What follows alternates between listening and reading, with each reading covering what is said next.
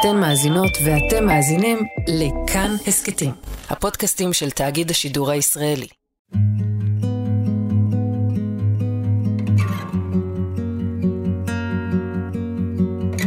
היי, אני תומר מיכלזון, ואתם ואתן על איך ממשיכים. הסכת טיפולי יומי שמנסה להבין איך ממשיכים מכאן. הפרק שאתם הולכים לשמוע הוקלט ביום שלישי, ה-17 לעשירי, והילדה בת ה-12, נויה דן, מוזכרת בו כחטופה, בניסיון להבין כיצד ייתכן רוע כזה בעולם. הבוקר, בעת העלאת הפרק, נודע לנו כי נויה וסבתה כרמלה, מקיבוץ ניר עוז, זוהו כנרצחות. הפרק הזה מוקדש להן. יהי זכרם ברוך.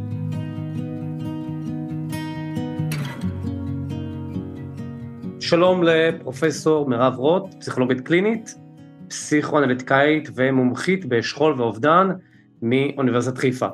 שלום לך. תראי, אני רוצה להתחיל איתך בשלושה משברים שאני מרגיש שמתנהלים בו זמנית, אולי לך, אה, יהיו לך קצת שמות אחרים לאותם אה, משברים שאני אה, מרגיש בימים אלו. אני, אני, אני מרגיש שיש איזה סוג של גם משבר אה, שליטה, של חוסר הבנה של אה, איך אנחנו משתלטים מחדש על החיים שלנו, מה, מה אנחנו עושים איתם, משבר של אה, משמעות, של סוג של אובדן טעם, אובדן משמעות. משבר הנוסף שאני מרגיש, הרגשתי אותו אתמול, ואני אקח אותך לאיזה רגע שהיה לי אתמול, בערב של, אני קורא לו משבר אנושיות, מה הכוונה?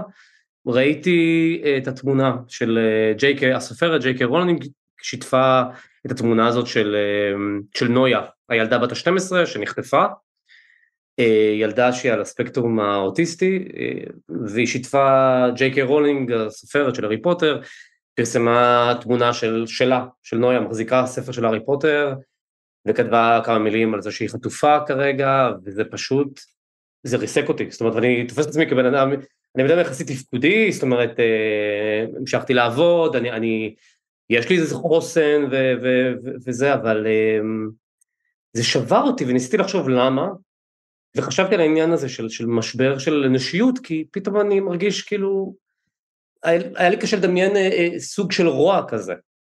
איך מתמודדים עם, ה...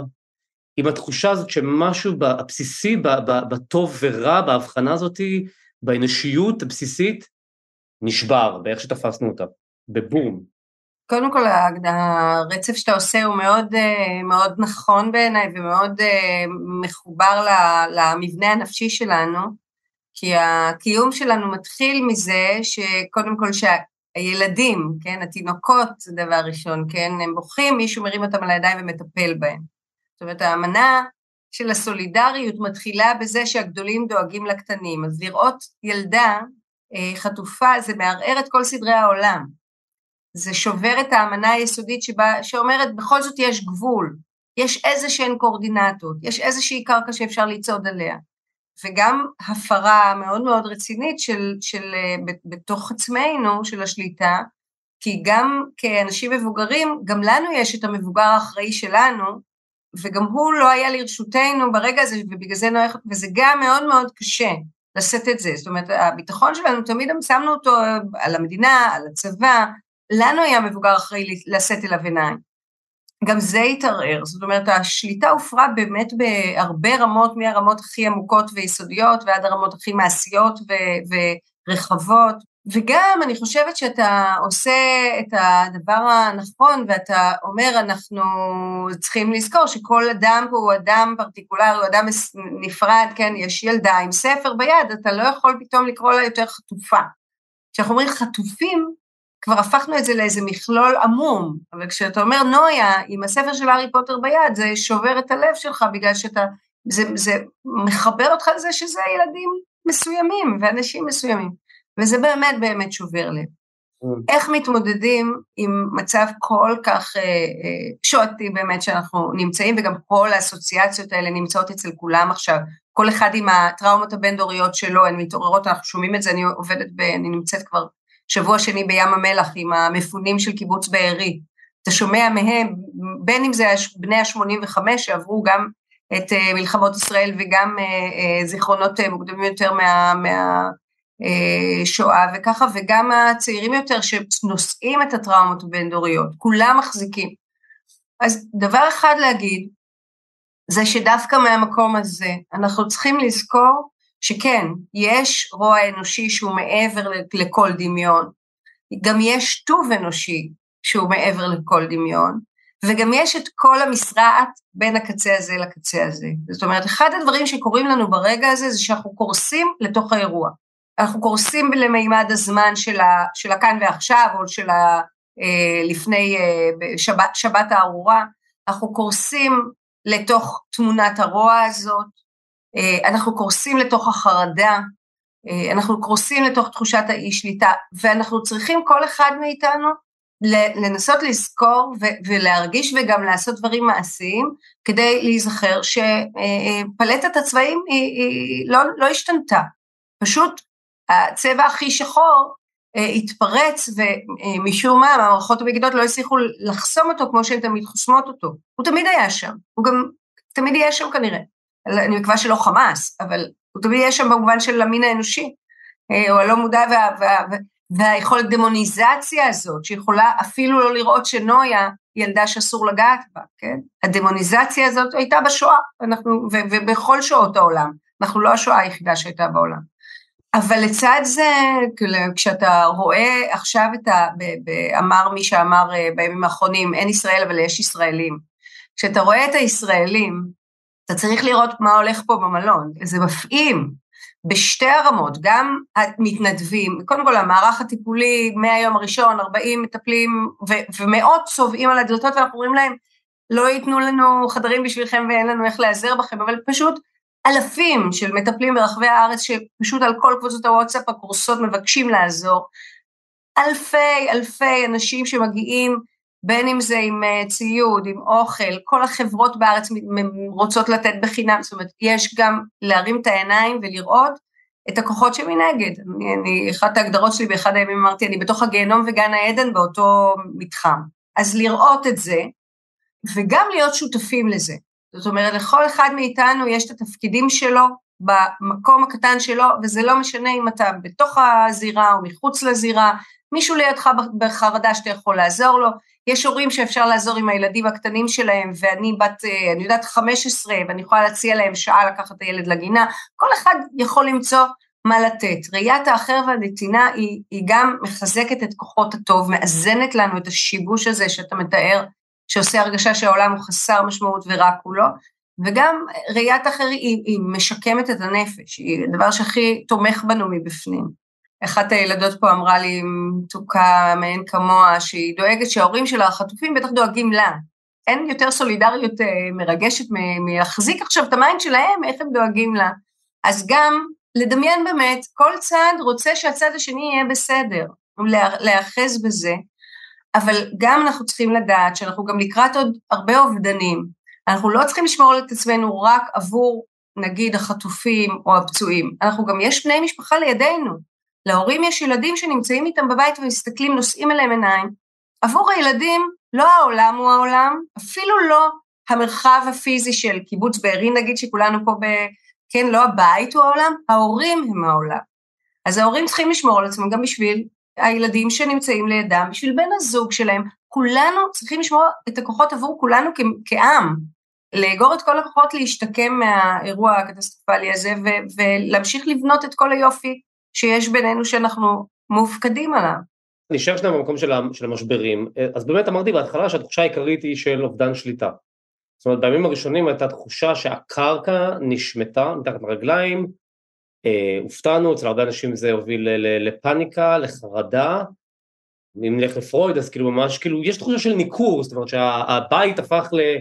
לעל ביתי, זאת אומרת לבית אה, אונהיימליך כזה, לבית כזה שהוא לא... נכון. הוא זר לנו.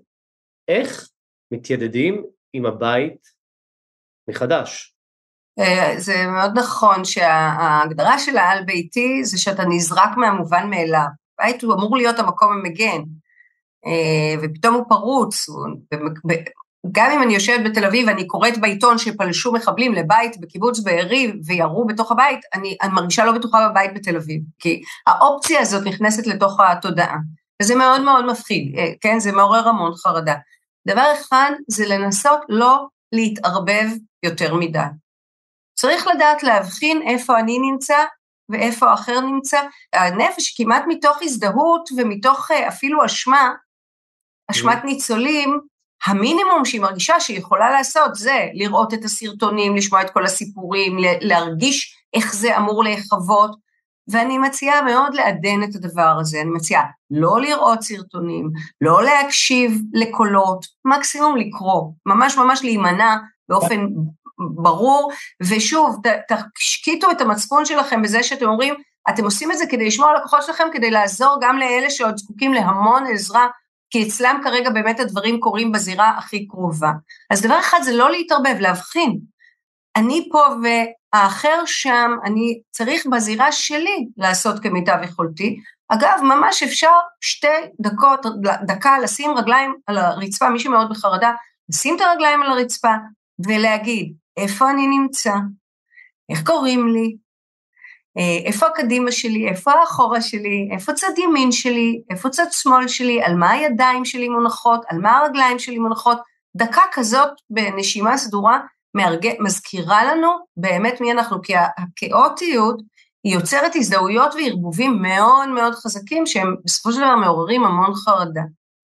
זה דבר אחד. הדבר השני זה להבין שהחרדה היא תחפושת אה, לשליטה. זאת אומרת, למה אנחנו חרדים? אנחנו חרדים כי אנחנו מנסים לתכנן מה עומד לקרות כדי להיערך לקראת זה.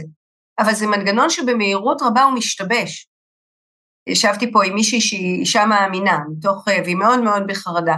אמרתי לה, תצאי לו מהמשרד. הקדוש ברוך הוא, הוא, הוא יחליט מה שהוא מחליט על מה יהיה אחר כך, כי היא, היא מנסה לכוון את עצמה. בחושך אני צריכה להיזהר יותר, במקח אני צריכה... עכשיו, היא צודקת, כל, כל הביטחון שלה נפגע, אפשר מאוד מאוד להבין אותה. זה מאוד עזר לה להיזכר שהיא מנסה עם חרדה גם לשלוט בדברים שהיא לא יכולה לשלוט בהם. אז לשאול את עצמנו, בזה אני יכול לשלוט? אם לא, בואו נשאל את עצמי, במה אני כן יכול לשלוט עכשיו, ולשם ללכת, עם התודעה ועם המעשה גם יחד, כן? מאוד. זה קל יותר להגיד מלעשות כמובן, אבל זה, זה, זה חשוב. דבר נוסף, פרמטר נוסף, זה מימד הזמן. הקריסה הזאת לאחור, כן, שאנחנו חושבים על האירועים של שבת, זאת הנטייה שלנו, אנחנו מאוד מוצפים, ואנחנו מוצפים וחוזרים אחורה כל הזמן, משחזרים את האירוע, קוראים על האירוע, נצמדים לאירוע, מימד הזמן קורס. אנחנו צריכים להחזיר תחביר עבר, הווה, עתיד, להחזיר את מימד הזמן, לחשב את עצמנו, להחזיר את עצמנו לעכשיו, ולשאול את עצמנו מה עכשיו, מה היום, מה מחר, אי אפשר שאלות נורא גדולות, מה יהיה עם מדינת ישראל, זו לא שאלה מועילה. אבל איך אני עושה היום שגרת יום לילדים שלי ולוקח מהם את הכאוס שבו כולנו מצויים, זה שגרת יום של יש לי עתיד קטן שאני יכול לטפל בו, וזה מעגן אותי מחוץ לאירועים שהם כבר גם עברו, וגם היו כל כך טראומטוגנים, שלא כדאי לשים בהם את הראש 24-7. אז רגע, בוא נסכם, אז אמרנו שלושה דברים, אז קריסה בזמן. קריסה בזמן, ההזדהות, כאילו למתן את ההזדהות וההתערבבות. גם, אה, אני אומרת אה, על האשמה, זאת אומרת, לא לחשוב שאם אנחנו לא מזדהים ולא מתערבבים ולא נמצאים רק שם, אנחנו אשמים, אלא להפך, אנחנו צריכים לגייס את הכוחות שלנו גם כדי לעזור לכל מי שנמצא כאן, ואני מדברת עכשיו על כל עם ישראל שברגעים האלה סוף סוף שוב מרגיש אה, משפחה, לא להרגיש אשמים. אגב, אני אומרת את זה גם למפונים, ואמרתי את זה גם בשיחת קיבוץ מול כולם. אל תרגישו אשמים כשאתם שמחים, אל תרגישו אשמים כשאתם צוחקים, ואני אומרת את זה פה גם לאימא שהילדה שלה חטופה, ואני אומרת לה, אם נעים לך במקלחת זה טוב, תרגישי את זה. היא טעימה לך ארוחה נהדר, תרגישי את זה כי זאת האנטיביוטיקה של הנפש שלך, את צריכה לתת לטוב, כמו שאמרת בהתחלה, את צריכה לתת לטוב אה, לנצח, זה כל כך סימבולי, אני פתאום חושבת על הארי פוטר בידיים של נויה, יש וולדמורט, אבל לא רק וולדמורט, יש גם את הארי פוטר, כן? אנחנו צריכים גם את, כן. להחזיר את הקסם הטוב לפעולה כדי לרפא אה, את, ה, את החלקים שמנסים עכשיו להשתלט עלינו, ולא ניתן להם לקחת כל חלקה טובה. בואו נפרק דבר דבר, אה, יש כל כך הרבה דברים, אני, בואו נתחיל שנייה עם העניין של, של, ה, של האשמה והבושה. הרבה אנשים מרגישים אשמה שהם לא עושים מספיק. אני מכיר הרבה אנשים שטסו לחו"ל, זה גם סוג של אשמה שבתגובה למצב, ושמתלווה לזה כמובן, אה, החבר הכי טוב של האשמה, שזה הבושה, שכאילו מתביישים שזאת הדרך שבה הגבנו, זאת הדרך ש, שאנחנו מפחדים, שאנחנו לא יוצאים מהבית, שאנחנו בחרדה כזאת עמוקה. כבר איבדנו שליטה באיזשהו משבר זה, ואנחנו על זה אנחנו גם, ההתמודדות שלנו היא, היא איזושהי גורם לאשמה ובושה. את מכירה את זה? את שומעת את זה? אני שומעת את זה המון, אני שומעת את זה החל מ...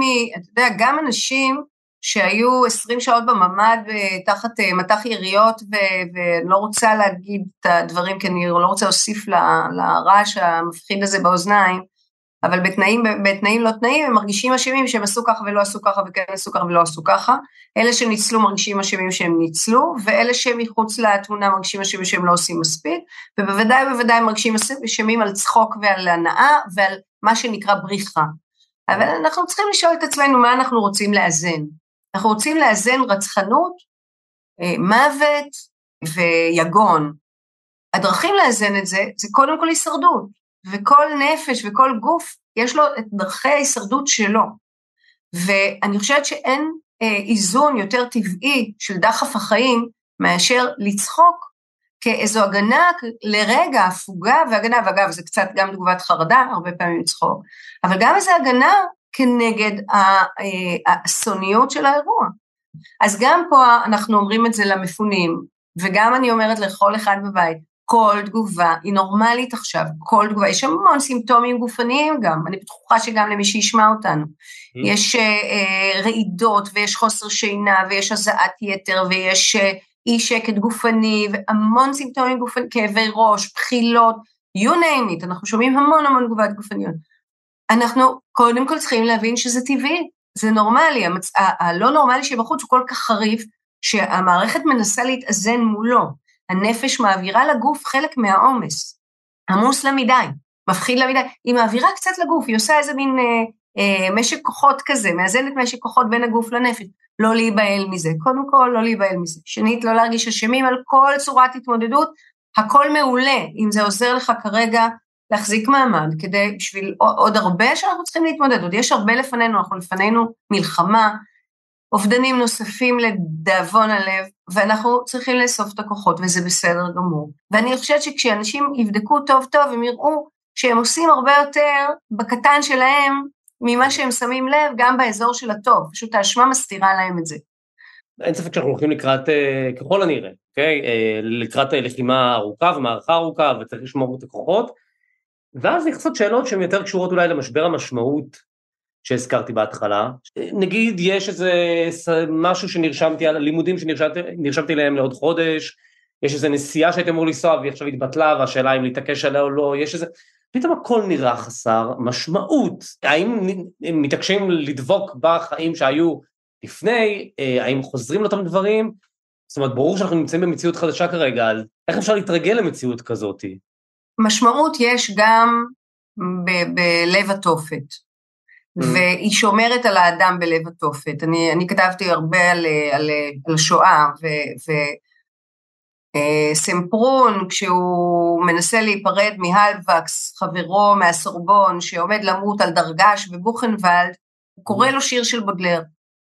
mm. קברניט זקן, הרם עוגן, הגיע העת, כן, מפרחי הרע. משמעות, הוא הזכיר לו את המשמעות שלו כאדם, כאיש רוח, כאיש תרבות, כאדם ששיר, ב, ב, שיש לו ספרייה בתוך הנשמה הזאת שעומדת תכף אה, אה, לעזוב את הגוף שלו. החיפוש של המשמעות הוא צריך לקרות בכמה רמות במובן הזה. אחד, זה אנחנו, ואני אגיד את זה עכשיו בצורה הכי אינפנטילית, לאזן קצת את הגובה שטיפסתי אליו בטעות לרגע, אנחנו לא ניתן לחמאס לנצח באופן שיגזול מאיתנו את הזכות למשמעות. יש לנו פה הרבה אה, משמעות, גם כעם, שקשור אחד אל השני בשורה של אה, צורות אה, היסטוריות ומקומיות.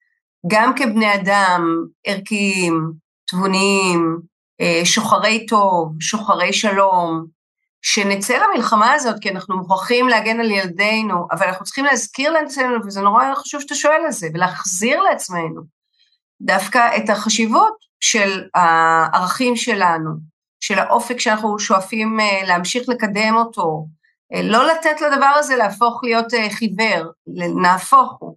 אולי יש איזה כאילו פחד, ודיברנו קודם על זה, על הפלטת הצבעים הזאת, שכאילו, שבכולנו יש גם את הטוב וגם את הרע, אולי קצת מפחיד לחשוב שמשהו בזה יכול לדבוק בך.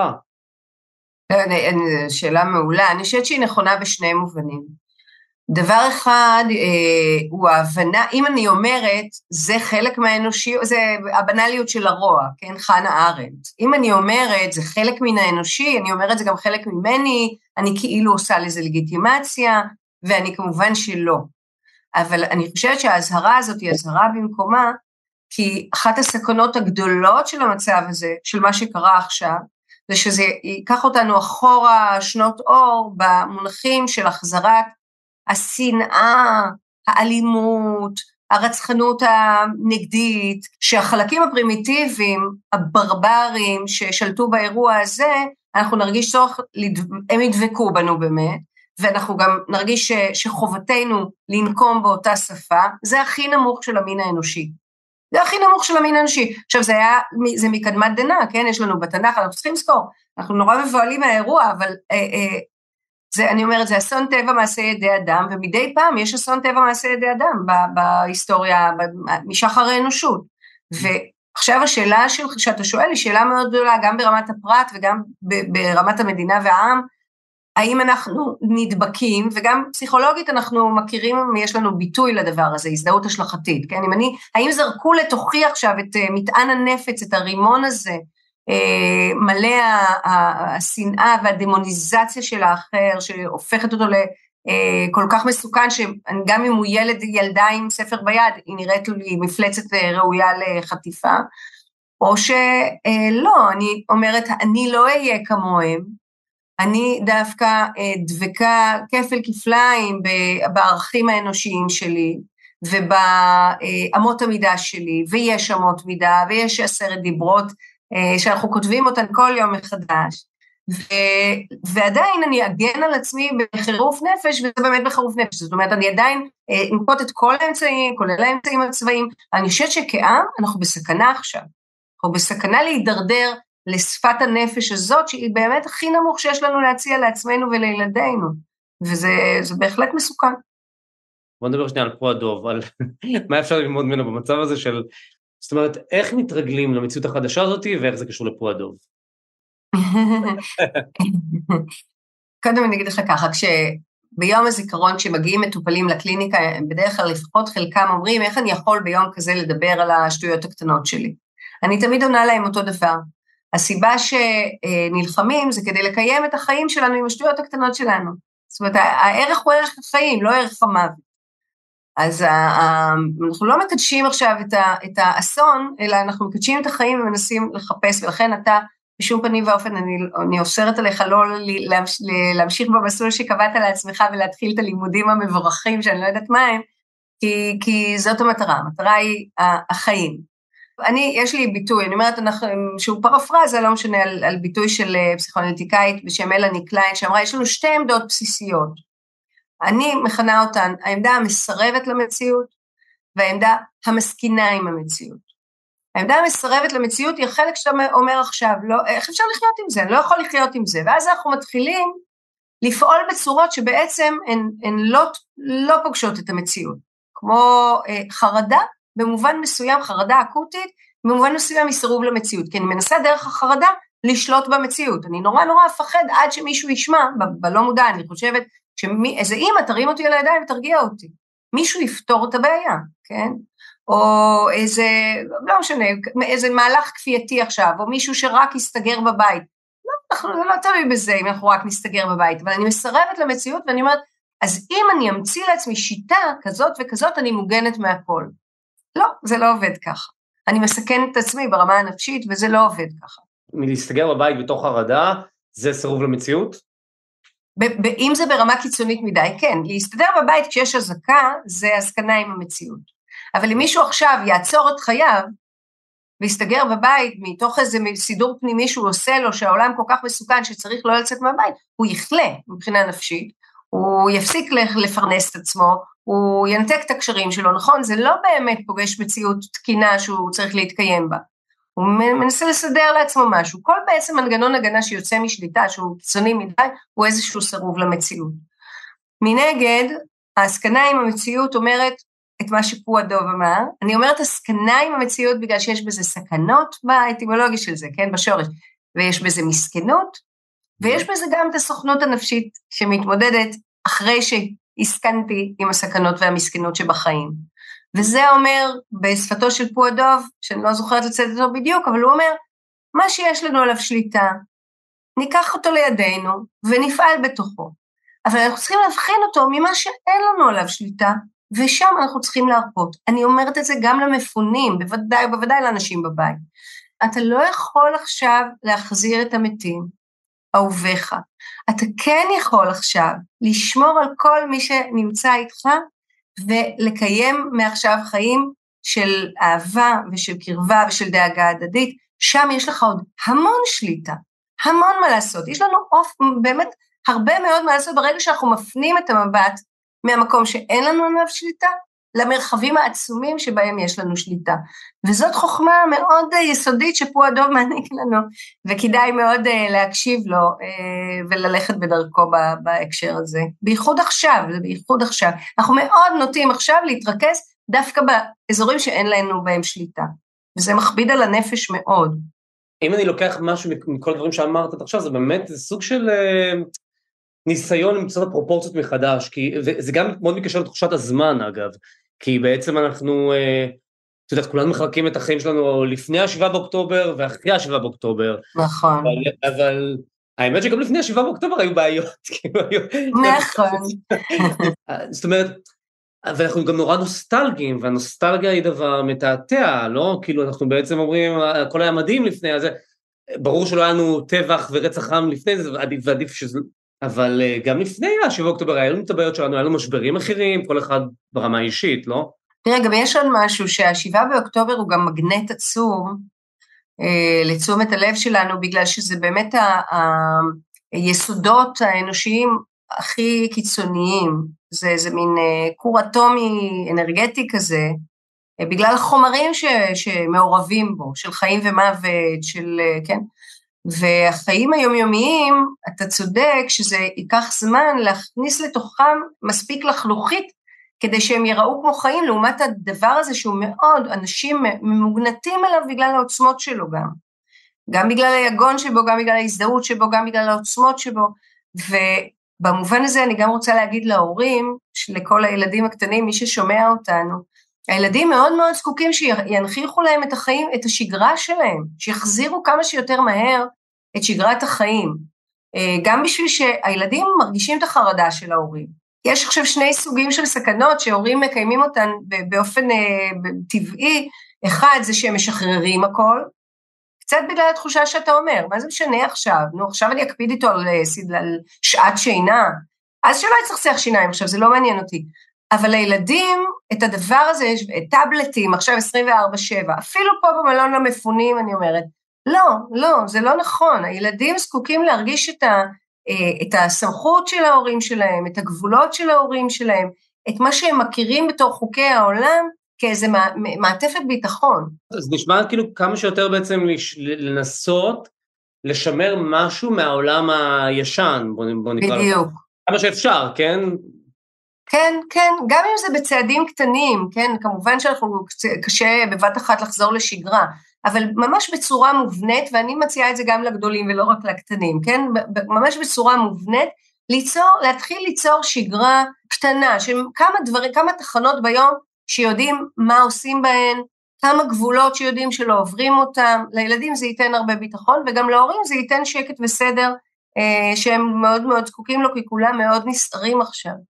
אם אני מתאר את זה כשני כתבים עכשיו, אז יש את הקוטב הזה של האירועים, של האירוע של ה-7 באוקטובר, שהוא כולו אה, ברבריות וחוסר נשיות וכאב נורא ושחור משחור, באמת אין, אין שום צבע אחר שם באירוע הזה, ובקוטב השני אני מצייר, יש שם את, ה, את השגרה, ועכשיו אנחנו בסוג של, לא יודע, איפשהו באמצע, או לא יודע, או ליד יותר אולי הקוטב השחור הזה, אבל זאת אומרת, את אומרת לנסות לנוע בצעדים קטנים כמה שיותר לקראת הקוטב השגרתי, הנורמלי שהיה לנו לפני. נכון, אומרת, נכון. אני במנעד הזה עכשיו.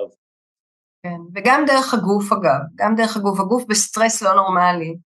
אה, לעזור לגוף אה, גם בזה שפשוט יוצאים, עושים קצת פעילות גופנית, זה דבר מאוד, אה, נפש בריאה בגוף בריא זה, זה לא סתם משפט, אנשים, הרבה אנשים עצרו עכשיו את הפעילויות הגופניות שלהם, הרגילות, השגרתיות, מרוב חרדה ומרוב שיבוש, ולא, נורא חשוב להחזיר את הגוף גם, הוא, הוא המיכל של הנפש, אתה יודע, הוא המעטפת של הנפש.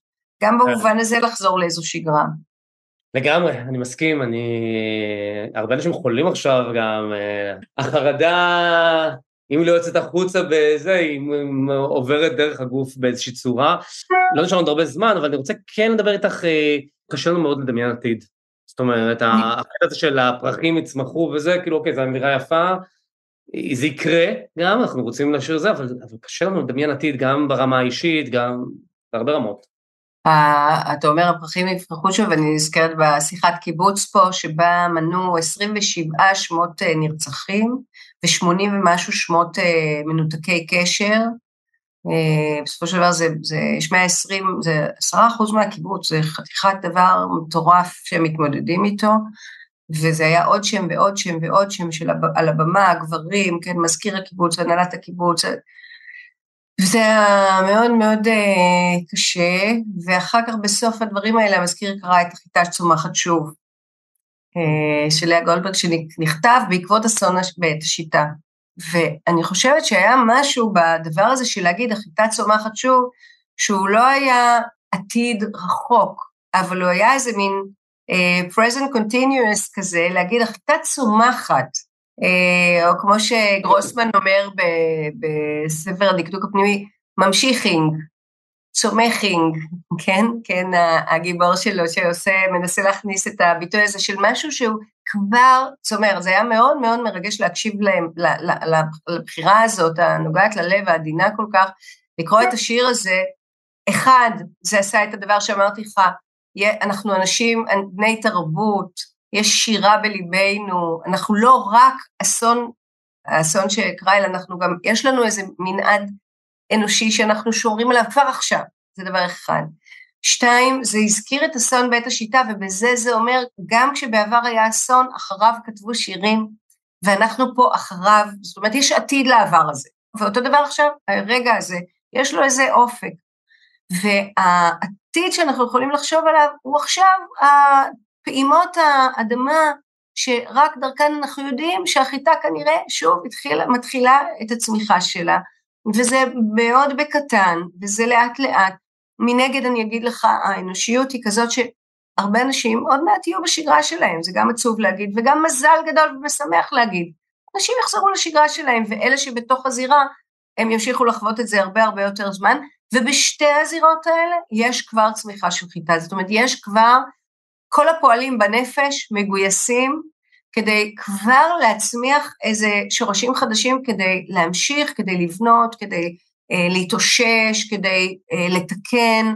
זה קורה, זה, זה לא יקרה, זה כבר מתחיל לקרות לצד כאב גדול ולצד אבל גדול שאנחנו עוד נמצאים בו ונהיה בו, לצד חוסר ודאות גדול שקשה מאוד לנפש לשאת, שכולנו נמצאים בו, כי אנחנו לא יודעים איך העניינים הביטחוניים יימשכו ומה עם החטופים, ויש לנו נתונים מאוד קשים לעמוד בהם, ולמרות זאת, ואני אומרת לך את זה באמת מתוך, מלב התופת, כאילו המקום הזה ספג, אחד הקיבוצים שספגו את הדברים הכי קשים, אתה רואה את האנשים אה, אה, מוצאים את הדחף אה, החיים שלהם, מושך כל חבל שהוא יכול, כדי להתרומם מהתהום על איזשהו אופק של עתיד שהם ילכו לקראתו בצעדים מאוד מאוד קטנים. זה נשמע כאילו ממש איזה קריאה קצת לאנשים, אה, וזה עלה הרבה בשיחה שלנו, להרחיב את התודעה. יש את הספר הזה, מעולם לא קראתי אותו, אבל זה ספר נורא חזק בתחום הקואוצ'ינג, נראה לי, הכוחו של הרגע הזה. אומר, לא להיות ברגע הזה, כאילו לחשוב, לראות ש... זאת אומרת, להיזכר שיש רגעים לפני ואחרי, ויש משברים, ממש שנייה להרים את הראש ולהרחיב את התודעה שעכשיו המצב הוא נוראי, הוא היה יותר נוראי אגב שבוע שעבר, ויכול להיות שיהיה גם נוראי שוב שבוע הבא עם הכניסה הקרקעית, אני לא יודע מה יהיה, שזה גם, חוסר הוודאות הזה הוא, הוא קשה, אבל, אבל אפשר להרים את הראש ולראות שיש עוד, עוד צבעים, עוד נקודות זמן, עוד אה, זה, כאילו זה ממש נשמע כמו להרחיב טיפה את, ה, את גבולות התודעה שלנו, שהם כרגע מאוד מאוד מצומצמים. נכון, הם בקריסה ממש. אגב, זה אחד התרגילים הפשוטים שעושים בחרדה, מה שאמרת עכשיו, פיזית עושים את זה, כשמישהו בהתקף חרדה, מרימים את הראש ומציינים כל מה שרואים בעיניים בחדר. אוקיי. Okay. מחשב, מנורה, שטיח, שולחן, כן? זה ממש עושה, כאילו, ניסחת את זה באינטואיציה, את התרגיל הזה, שהוא תרגיל מאוד פשוט, אה, בדיוק שמיועד לשלוף את המבט הפנימי שקורס לתוך איזה משהו מבעית, להרחיב אותו חזרה לתוך מציאות, איזה grounding כזה, כן? בתוך מציאות, שיש בה אה, אה, עצמים חפים מאסוניות, שאנחנו נמצאים בתוכם, שאנחנו יכולים לנוע לעברם, לעבר הקומקום שאפשר להדליק בו את המים, לעבר דלת שאפשר אה, לפתוח ולצאת לאוויר הפתוח. אה, ואותו דבר זה ברמה הסימבולית, להרים באמת את העיניים לאיזה הרחבת תודעה, הרחבת מימד הזמן, הרחבת מניפת הרגשות, גם קשים וגם אה, נעימים, הרחבת אה, הטוב והרע, לא רק רע אלא יש גם הרבה טוב, כל הדירוג של היכולת האנושית להתמודד, לא רק את הברבריות, יש לנו גם מדרגות הרבה יותר גבוהות שאנחנו יכולים לטפס בהן ולהרגיש בהן אוויר, בכל המובנים.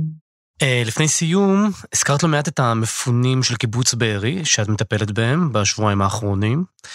אולי תספר לנו בעצם איפה את נמצאת בימים אלה, מה, מה את עושה? הגעתי בים המלח בשבוע שעבר, בתחילת שבוע שעבר, אה, ואני נמצאת פה במלון שבו כל אה, קיבוץ בארי, לא כל, אבל מרבית קיבוץ בארי פונה אליו. אה, אנחנו עושים, אה, יש פה צוות טיפולי גדול, אנחנו עושים גם משתתפים עם צוותי הבשורה המרה שניגשים למשפחות ומדווחים כל פעם שמזהים עוד מישהו שיודעים בוודאות שהוא נרצח.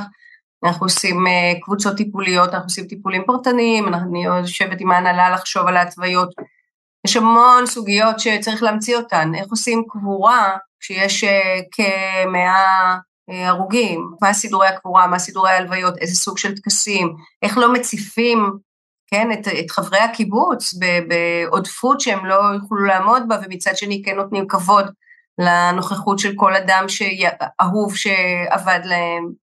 אז אה, יש פה מערך שלם של, אה, של התערבויות, אה, מערך שבאמת נבנה מהיום למחר בצורה די פלאית ו, ומרגשת. יש משהו חדש, משהו שהפתיע אותך, משהו שלמדת מהשבוע האחרון? הדבר המעניין שאני יכולה להגיד זה שמה שלמדתי זה שמה שלמדתי הוא נכון אפילו עוד יותר ממה שלמדתי, כי אני, אני כל החיים שלי אומרת יש מאבק בין דחף החיים לדחף המוות, ודחף החיים, אה, המטרה שלו היא תמיד שידו תהיה על העליונה.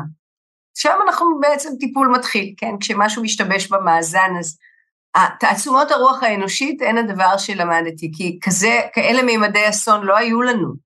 זאת אומרת, אני דור שני, היו במובן ההיסטורי, אבל בדור, מי שבידם שחי פה ב-50-60 שנה האחרונות, כזה, כאלה מימדי אסון לא היו לנו.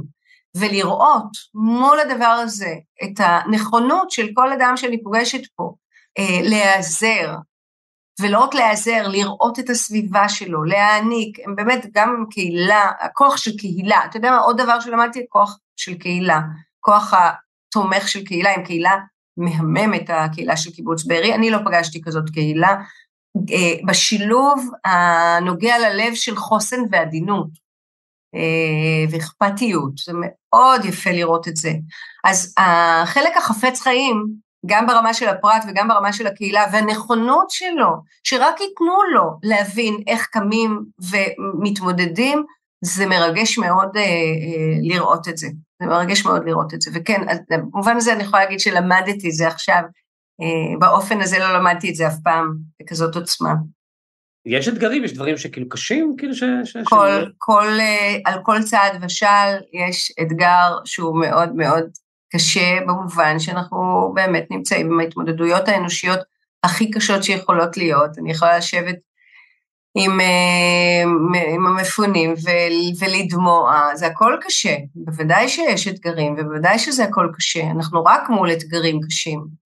אבל הדבר שאנחנו, אני רק מזכירה זה שאנחנו, אחד, עכשיו באתגר הכי קשה, זאת אומרת לעכשיו, אני אומרת עכשיו כדי להגיד, כמו שאמרת, יש גם לפני ויש גם אחרי, ואנחנו בתוך הצעדים, ושתיים, זה שאין רק אתגר קשה. אנחנו בתוך אתגר הכי קשה שיכול להיות, אבל לא רק הוא נוכח, והתפקיד שלנו, וגם אני מרגישה התפקיד שלי כשאני מדברת איתך, הוא להגיד, לזכור את זה. אנחנו באתגר הכי קשה שיכול להיות, ולצידו יש תעצומות הרוח האנושיות, האנושית, היופי האנושי, הטוב האנושי, הנדיבות האנושית, הנכונות להושיט יד, ואלה איזונים שאם אנחנו נצליח להרים אליהם עיניים ולהיאחז בהם, אז אנחנו, יש לנו ממה להתחיל. מירב, המון המון המון המון תודה. אתם ואתן האזנתם ל"איך ממשיכים", פודקאסט טיפולי יומי של כאן הסכתים. מגישים תומר מיכלזון וצליל אברהם, על עריכת הסאונד, רחל רפאלי.